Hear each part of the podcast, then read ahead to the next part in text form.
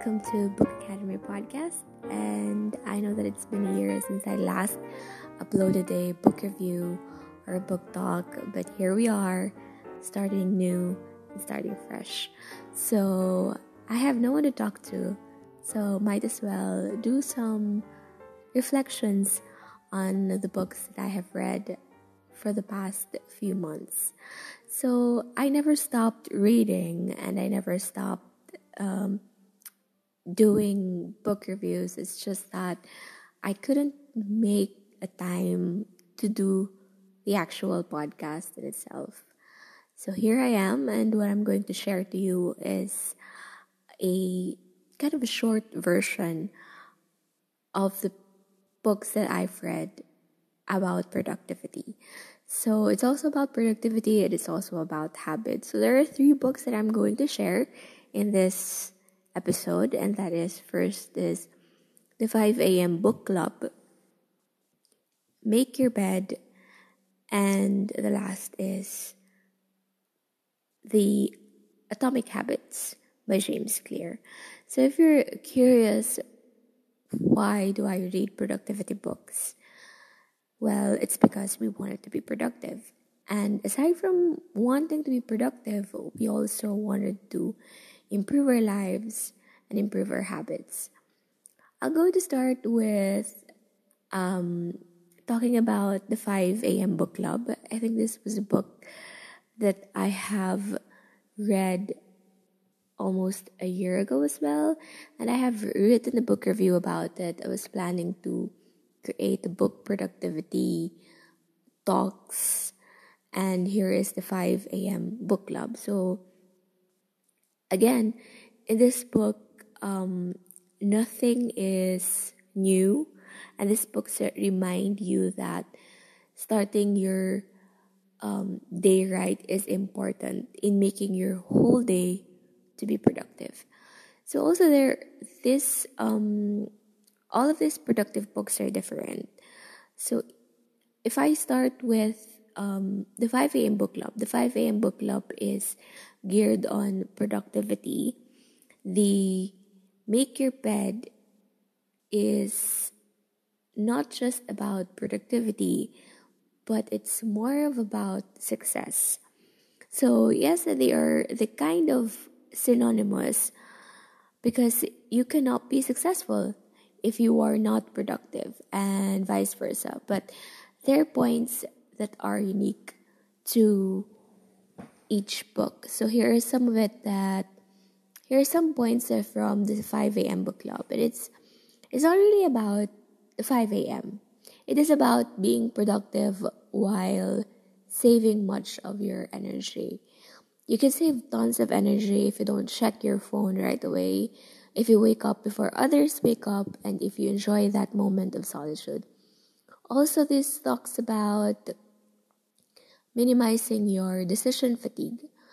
What I love about this book is the story of uh, Nelson Mandela. So, when you have nothing to write and you still need a thousand of words to fill your book, you take a story of an inspiring person and tell it to the world, which is interesting to me, especially that um, I had a, sm- a little idea about the facts and the popularity of Nelson Mandela and his, you know, entire persona. So, well, that's most of it. It's all about waking up early and starting your day right. So the next book that I'm going to, the next book is um, make your own bed. So in this is more of an autobiography or a memoir. I can assure you it is awe-inspiring. There are so many people who have no idea what training is in the military or in special forces. Much respect with the writer because firstly, it's very rare to find a person in the military who would write a book or maybe I'm not just, you know, looking at it. Somehow, reading this was like an adventure even if it was short. Actually, it was one of the best things about this book. It did not go on and on, repeating or citing many things. It was direct to the point, and that's why I'll be reading shorter books from now on um, compared to long ones. So, the authors of these two books are actually, you know, male. And I know it doesn't matter, but it sounds like I've been looking, um, I've been reading books that are dominated by, you know, testosterone. And I'm still looking forward to reading some productivity books that could be like coming from the female perspective. So I'm looking forward on also reviewing an upcoming book by my favorite productivity YouTuber Ali Abdaal. So I think he's writing a book about productivity as well. I don't know why most men are the ones who writes productivity books. So I'm hoping that I will be one of the first few people who would read that productivity book of um, my favorite YouTuber, Ali Abdaal. He's on the process of working on that book, and I think every fan of him or every follower or subscriber on his YouTube channel is looking forward to, you know, read that book. So for anyone who wants to get a productivity or success storybook, I recommend this two, this first two. But I'd also uh, like to um, get some recommendations because I think I've never read the right books yet. So my standards have been raised by the quality nonfiction books that I had read, like Thinking Fast and Slow, The Book of Joy, many others. So, well researched books are my favorite. And not just the ones that cites authors, sayings, or Bible verses. Don't get me wrong. I have nothing against quoting verses or quoting important persons. I love reading it. But to those nonfiction writers that cites too much, I mean, I, what's the point of putting your name as an author. Anyways, the last book that I'm going to discuss is one of the recent books that I've read. It's a productivity book, but it's more of a habit forming book. But the title in itself, it is called The Atomic Habits. So the Atomic Habits starts with um, a story of the author. So he has this kind of awe inspiring the story of his life where he got into an accident and then he started i think he started on the process of identifying problems and then started to reflect on his life. So there are so many topics and so many subtopics on this book that is very important to help you form the habits that would improve your life. So he started discussing the fundamentals of habit forming or habit changing. And this means that what he's trying to say, basically, in the fundamentals, why tiny changes make a big difference, is that you need to keep on stacking your good habits. And then there are laws that he kind of discussed in the book. The first law is making it obvious. So you have to make sure that when you wanted to form a new habit, you kind of make um see it as see it as a whole and see it as you know, you have to visualize it. You need to see triggers, you need to see cues, you need to explore your surroundings and make sure that the habit that you're trying to form or the habit that you're gonna do is visible to you. So it's impossible because it's more difficult. If you put it in this way, it's more difficult to start a habit that you cannot visualize right away.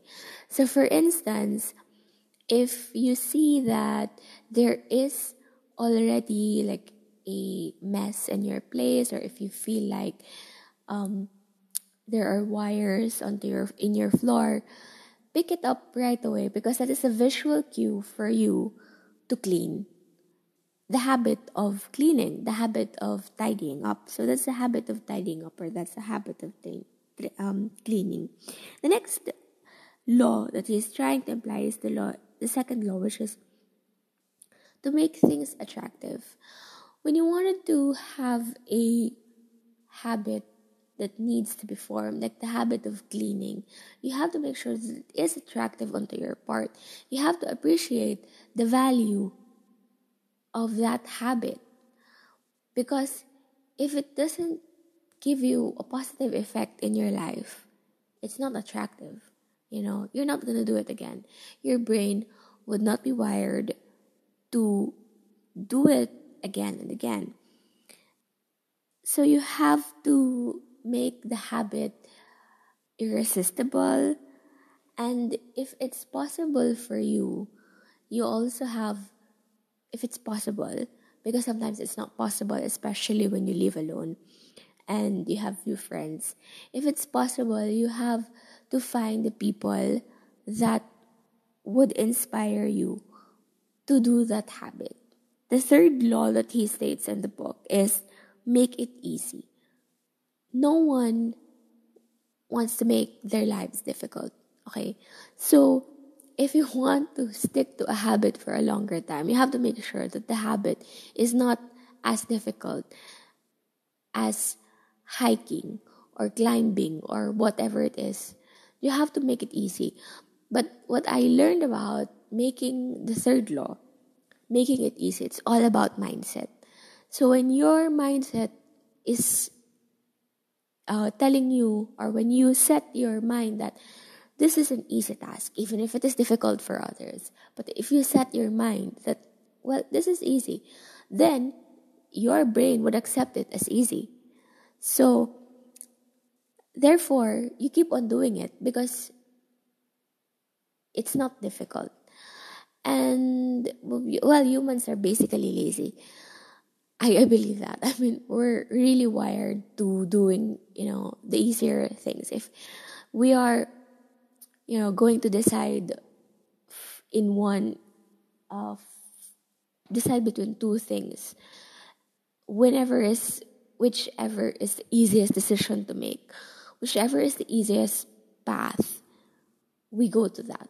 Because that's a cognitive it's more of a cognitive bias. I've read that somewhere i think in thinking fast and slow probably. That when you have to think harder you just dismiss that option because it's difficult to think about. So you go for the easiest choice. That's why when you form a habit you have to set your mind that it is easy. The law of least effort as they say. The fourth law says that if a thing or if a habit satisfies you, then it's easy to change your behavior. So you stick with your good habits because it satisfies you. And when people, when you feel like, especially when people praise you, I think this is something to do with the fact that when people praise you, they feel like you feel like satisfied with the job that you're doing. Okay, I'm to share with you a snippet from the book. It's quote, Habits are the compound interest of self improvement, the same way that money multiplies through compound interest. The effects of your habits multiply as you repeat them.